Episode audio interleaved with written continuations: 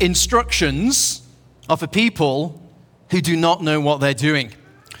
Those words have been spoken by probably the most famous person in all of the construction industry, Bob the Builder. Now, when our kids grew up, Bob the Builder was everywhere, and it seemed to me that he was in our house almost every day, whether they, they were watching a TV show or a movie, whether we were reading books, they were playing with the toys, and I resonated with Bob. And let me tell you why. Whenever he had a project or he had to assemble something, someone would typically come alongside of him and say, Bob, do you have the instructions to put that together? And he would say, I don't need instructions. They're for people who don't know what they're doing. And I would say, Yes, okay, it's not just me. Because I don't know about you, but I have this tendency to not read the instructions and just simply eyeball it. And sometimes that works, and sometimes it doesn't work. What I've found over the years is apparently I'm not the only person that does this. And just to support that, to bring you the evidence, I have uh, a series of uh, slides of photos just to demonstrate that some people too don't listen to instructions. So the first one that we have here is stop, or rather sot up. And what I like about this is the, the instructions, the words, it's right there on the sign on the right hand side. Okay, next one, please. Here we have a plain cake, but uh, the lady here who spoke the instructions walked into the baker's and say, I'd like a plain cake, please. And that's kind of what she got, okay? Yeah, I'll let you figure that one out on your own. All right, next one, please. Here we have people who have the instructions written on the item in front of them, and yet they still disregarded them. Next one, please. I like this. The, uh, the lady who wanted this banner designing wanted congratulations, and underneath that, Tucker. Uh, so sometimes people, you give them the instructions and they don't read them or pay attention to them. Next one, please.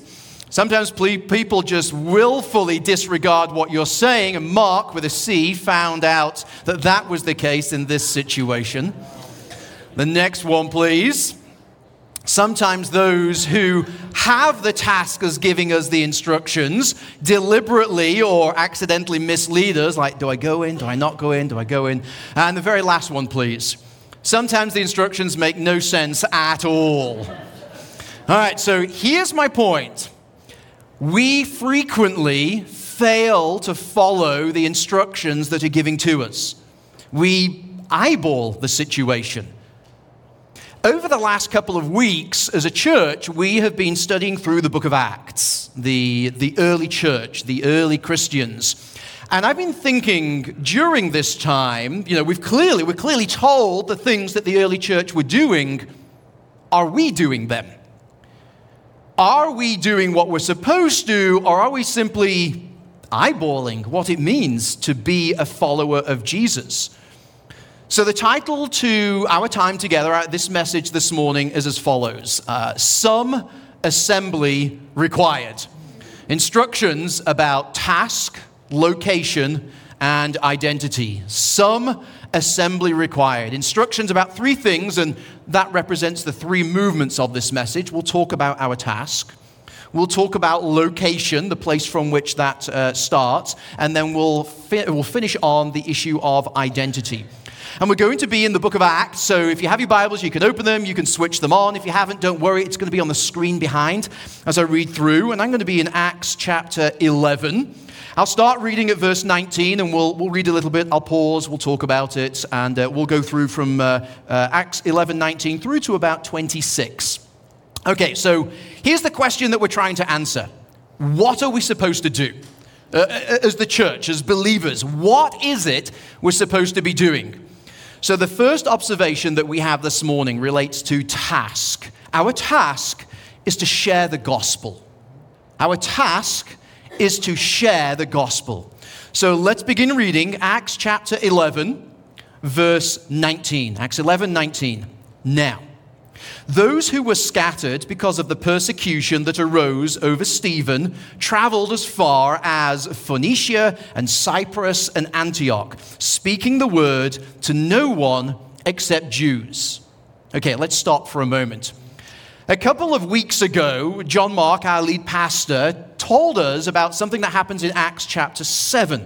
One of the leaders of the church, a man called Stephen, was arrested by the Jewish uh, leading council, the religious leaders in Jerusalem, and they, they killed him. They murdered him. It's the very first martyrdom in the book of Acts, the very first leader in the church who was killed for his faith. And the result of that moment is that attacks against Christians everywhere began to increase. Persecution increased, and so Christians were left with no option but to scatter out of Jerusalem like refugees. They had to leave their homes and they had to, to move out. And what we read about here is that as they were being scattered, as they were having to leave Jerusalem, they began, initially at least, speaking to other Jews about Jesus. But sometimes I read passages like this, and the names just sort of, you know, it's difficult to relate to. I mean, Phoenicia, Cyprus. So I brought some maps with me this morning. Okay, we're going to try to really narrow this down. So, first of all, put the first map up for us there, please. So, the world, okay? Um, and you'll see there, I've put where you are, okay? So the arrow's pointing to where we are approximately. Uh, and then, so towards the middle of the map, there is a black box. That's the world of the book of Acts. That's where the book of Acts takes place. So you've got parts of northern Africa there, you have Israel, and then you have what we refer to as uh, modern day Turkey today. So we're going to zero in to that black square. So go to the next one, please. All right, now here is sort of inside that square. So you'll see Jerusalem and the red dot. Jerusalem was where Jesus was crucified, buried, where he rose from the grave, and from where he ascended into heaven. But you'll see there are other names on there. So, names that we're going to encounter. Bottom left is Cyrene, that's sort of northern Africa. And then uh, you'll see Phoenicia, sort of on the coastline, moving north from Jerusalem. Cyprus is the island out in the Mediterranean. And then Antioch is up at the top. And then just not too far away from there is Tarsus. So, those are some of the names that we're going to encounter so we can sort of understand what we're talking about. And when Jesus, right before his ascension, he spoke to his followers for the last time, and he said, Okay, you are going to tell people about me. At the start of the book of Acts, John Mark, our lead pastor, he read Acts 1 8. You will be my witnesses in Jerusalem, Jesus said to his followers. But not only there, you will be my witnesses in Jerusalem and in all of Judea and Samaria. So, the next map, please. So the message was supposed to spread out from Jerusalem and to go up into Judea and Samaria. So you'll see it's slowly expanding. So this essentially represents geographical Israel during the first century.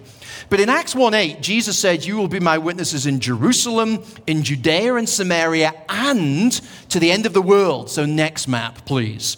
So now we see the whole region uh, being saturated with the good news, the message of Jesus.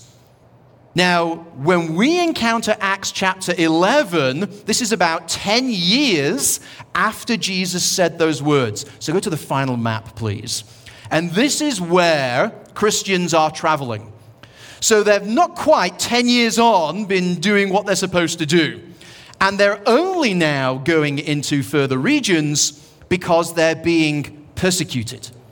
So they're being forced out of their homes and they go on to Cyprus and they go as far north as Antioch. And as they do that, they're encountering other Jews and so they're telling other Jews about Jesus. All right, let's pick up the story again. Acts 11, now verse 20. But, okay, pause. For all of you grammarians out there, the word but, it is a conjunction but it's a contrasting conjunction. The word but says this to anyone reading it this is what has been, but something else is about to follow. So we're reading this and we're saying Christians have been traveling talking only to Jews, but something new is about to happen.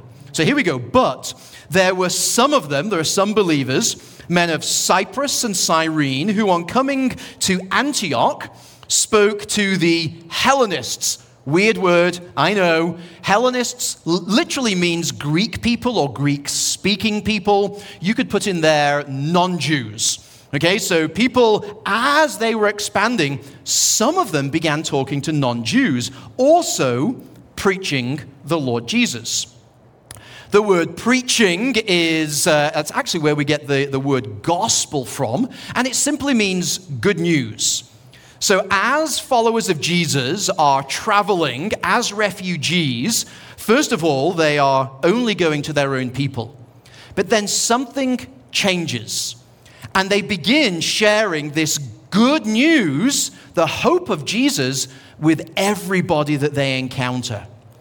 This is a hinge moment in the entire history of the church. This passage that we're studying this morning is one of the most important in the book of Acts. Because it's this hinge moment where the church, all of a sudden, it's as though they get it. And they understand that Jesus is saying, look, this message is not only for the Jews, it's for everybody. And although right up to this point, a few people have gone to non Jews, it's only when God specifically told them to do something or God has brought a non Jew to them. So in Acts chapter 10, uh, Peter has a Roman centurion reach out to him. But here, for the first time, the church is taking the initiative. Super important passage because people are beginning to see this is a really important task that we have been given. And if you're wondering, well, why are they doing that anyway? Well, if we were to jump back to the end of Matthew's gospel, uh, we hear some of the last words that Jesus gave to the church. So in Matthew chapter 28, if I was to read from verse 19, Matthew 28 19, Jesus said, Go, therefore, and make disciples of all nations, baptizing them in the name of the Father, and of the Son, and of the Holy Spirit, and teaching them to observe all that I have commanded you. That is a command of Jesus. If you want to know what are we supposed to be doing, number one, first and foremost, the task of the church is tell people about Jesus. Share the gospel. Interact with people. And what's happening here, cultural barriers are being broken down like never before. Because when we encounter a barrier, we, we tear it down.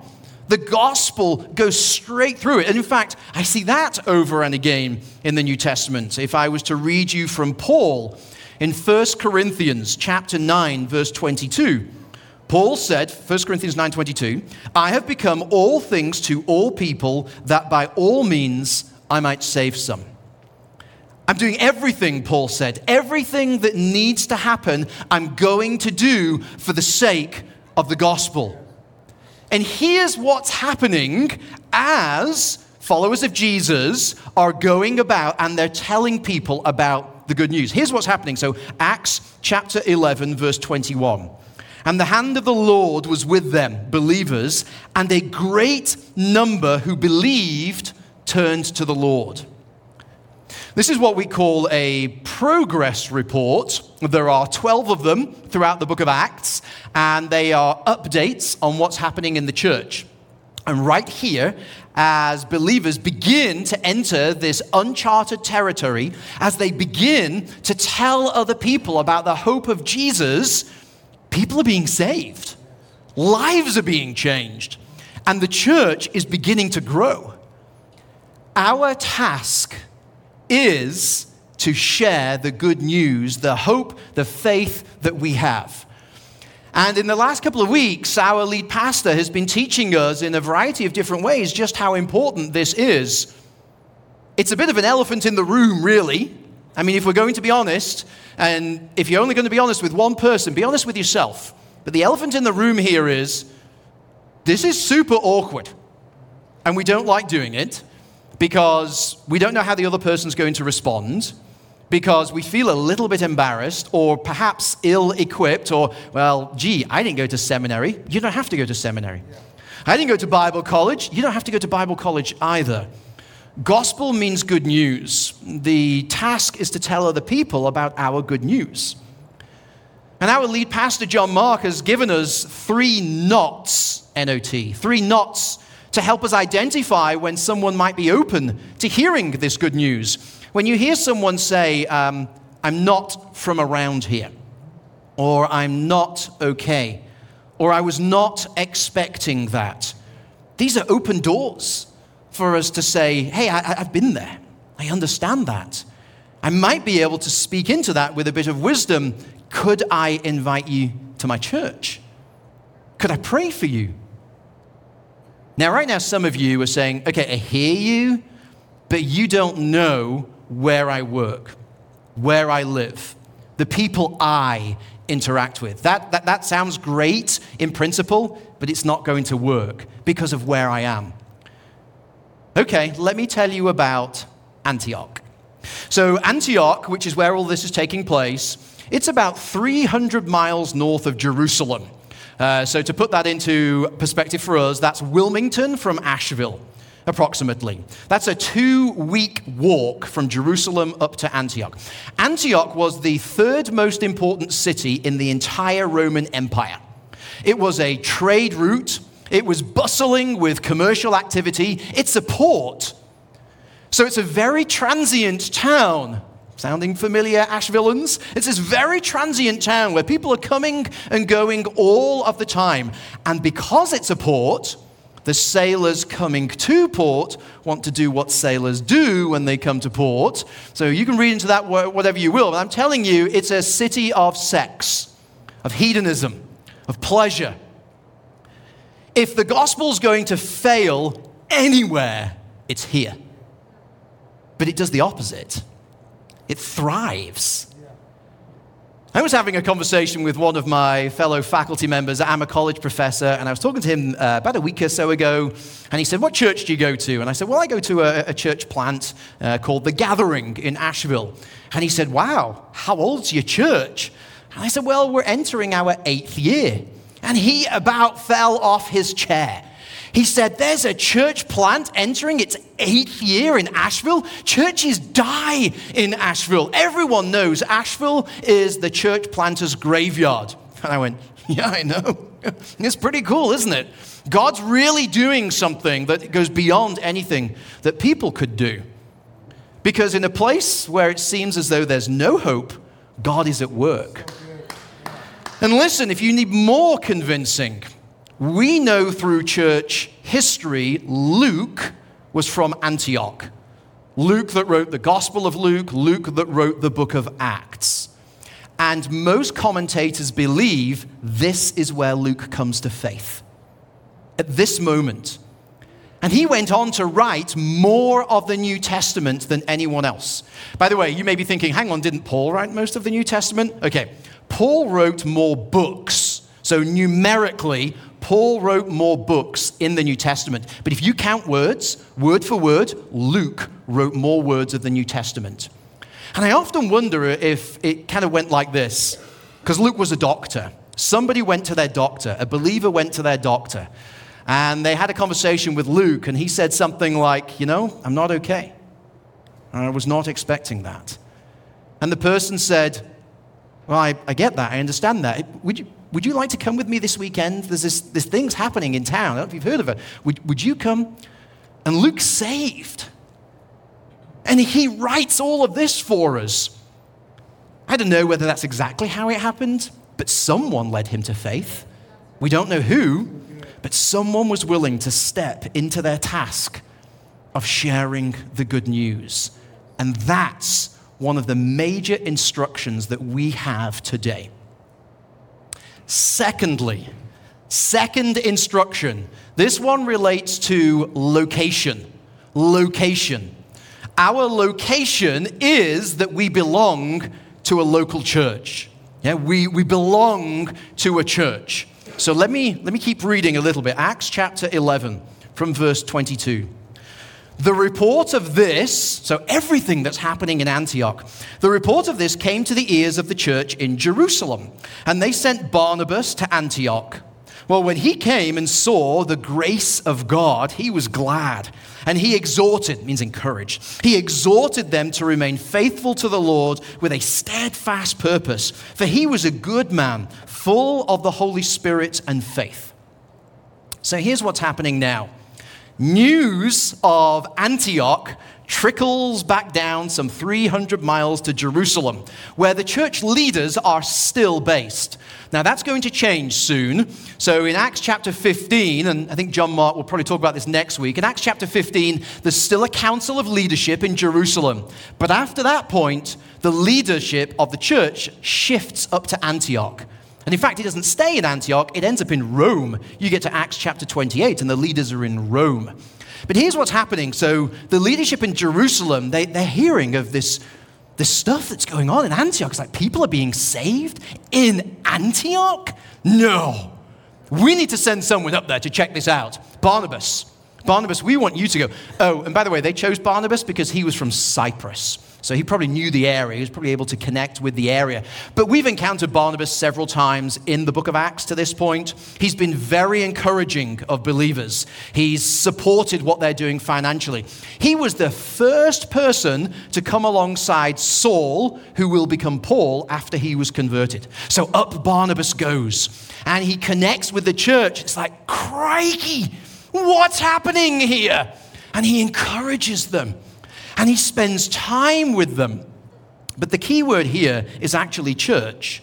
The report of this came to the ears of the church. We read over that because, after all, that's kind of what we're doing this morning, right? Church, church, yeah. So, this is only the fourth time in the whole of the book of Acts that that word has appeared.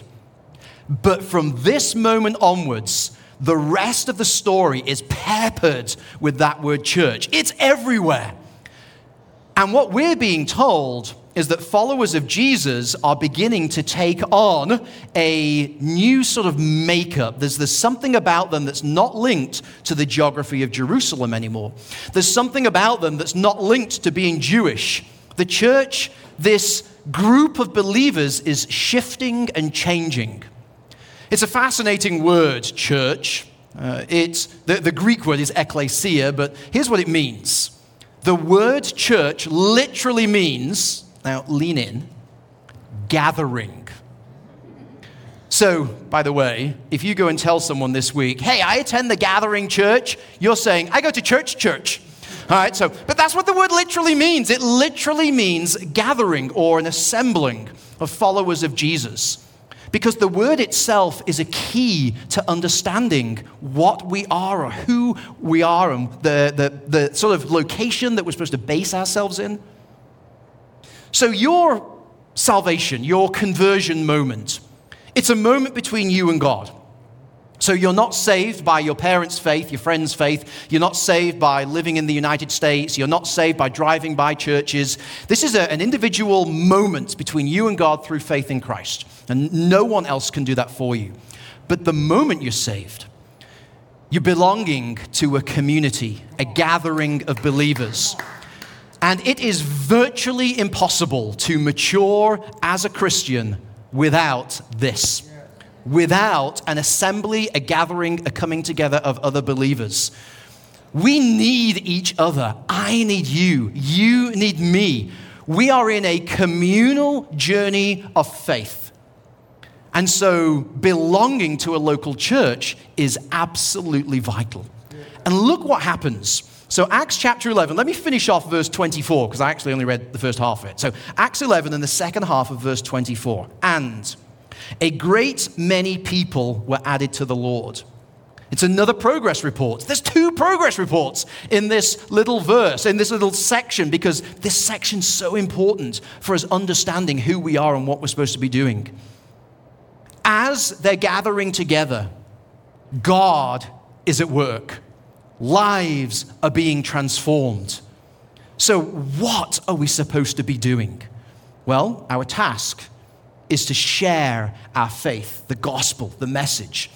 The place that we base ourselves is a local church because we need one another.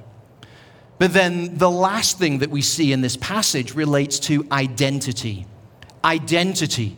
Our identity is that we are to reflect Jesus. We reflect Jesus to everybody around us. So let's go back to the passage, Acts chapter 11, verse 25. So, this is kind of like a, a result now. So, Barnabas went to Tarsus to look for Saul. That's Saul who's going to become Paul. And when he'd found him, he brought him to Antioch. For a whole year, they met with the church. There's that word again. They met with the church and taught a great many people. And in Antioch, the disciples were first called Christians. So you've got all this activity going on. And Barnabas is looking around saying, We need help. I need someone else. We need more leadership. I've got just the guy for this. And so he travels about 150 miles from Antioch to Tarsus. Tarsus was Saul's hometown. And he says, Saul, you've got to come to Antioch with me. There's something happening. It's a God movement. I need you.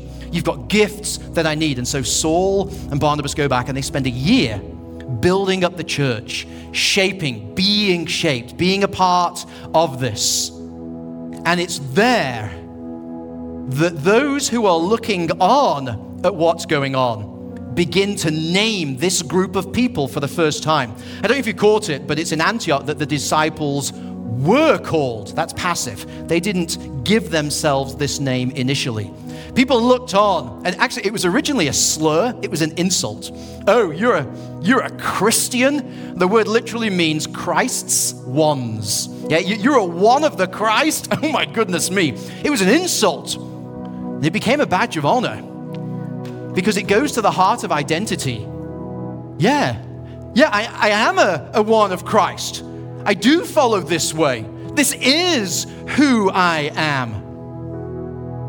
And you may be thinking at this point, I don't know if I can really hold myself out as being that person because you just don't know what I've done or what has happened to me or who I have been. For some of you here, your identity is an event that has happened to you or you've been part of, it's in your past, and you look at yourself through that lens, even today. I am a, I mean, you fill in, you fill in the word there. But some event, activity, and this is how you see yourself. If you have faith in Christ, you need to hear me say that's not how God sees you.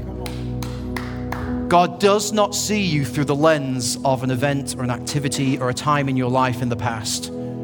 You are a child of God. You are loved. He has poured out grace on you. You are a co heir with Jesus Christ. You are gifted. You are loved in ways that we couldn't imagine. God sees you this morning. He knows you. And He is preparing you and has prepared your future.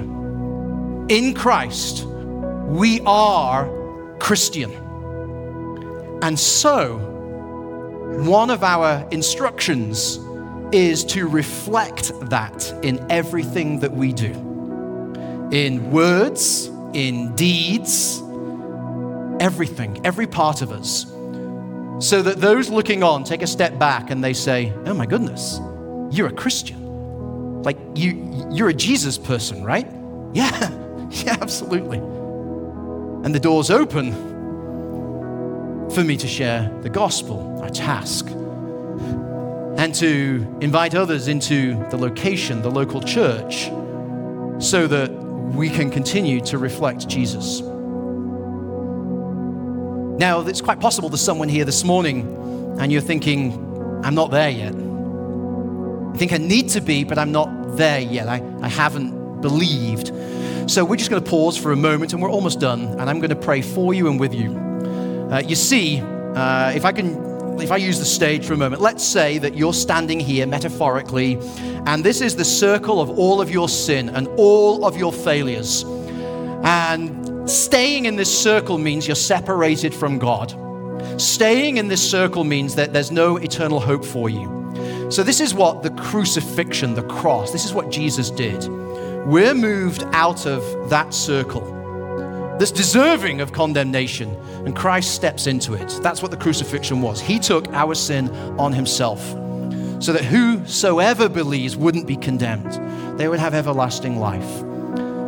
So let's pray for a moment. I'm going to pray for you specifically if this is you. Our Father, I, I thank you for the privilege of being able to talk openly about Jesus. But right now, if there is somebody here who needs to reach out to you for the first time, would you help them as they say, God, forgive me? I am so sorry for things that have taken place, for who I am, for what's happened. I want to believe in you, and I believe that Jesus has paved the way for me to do that. Help me today to start all over again. Amen.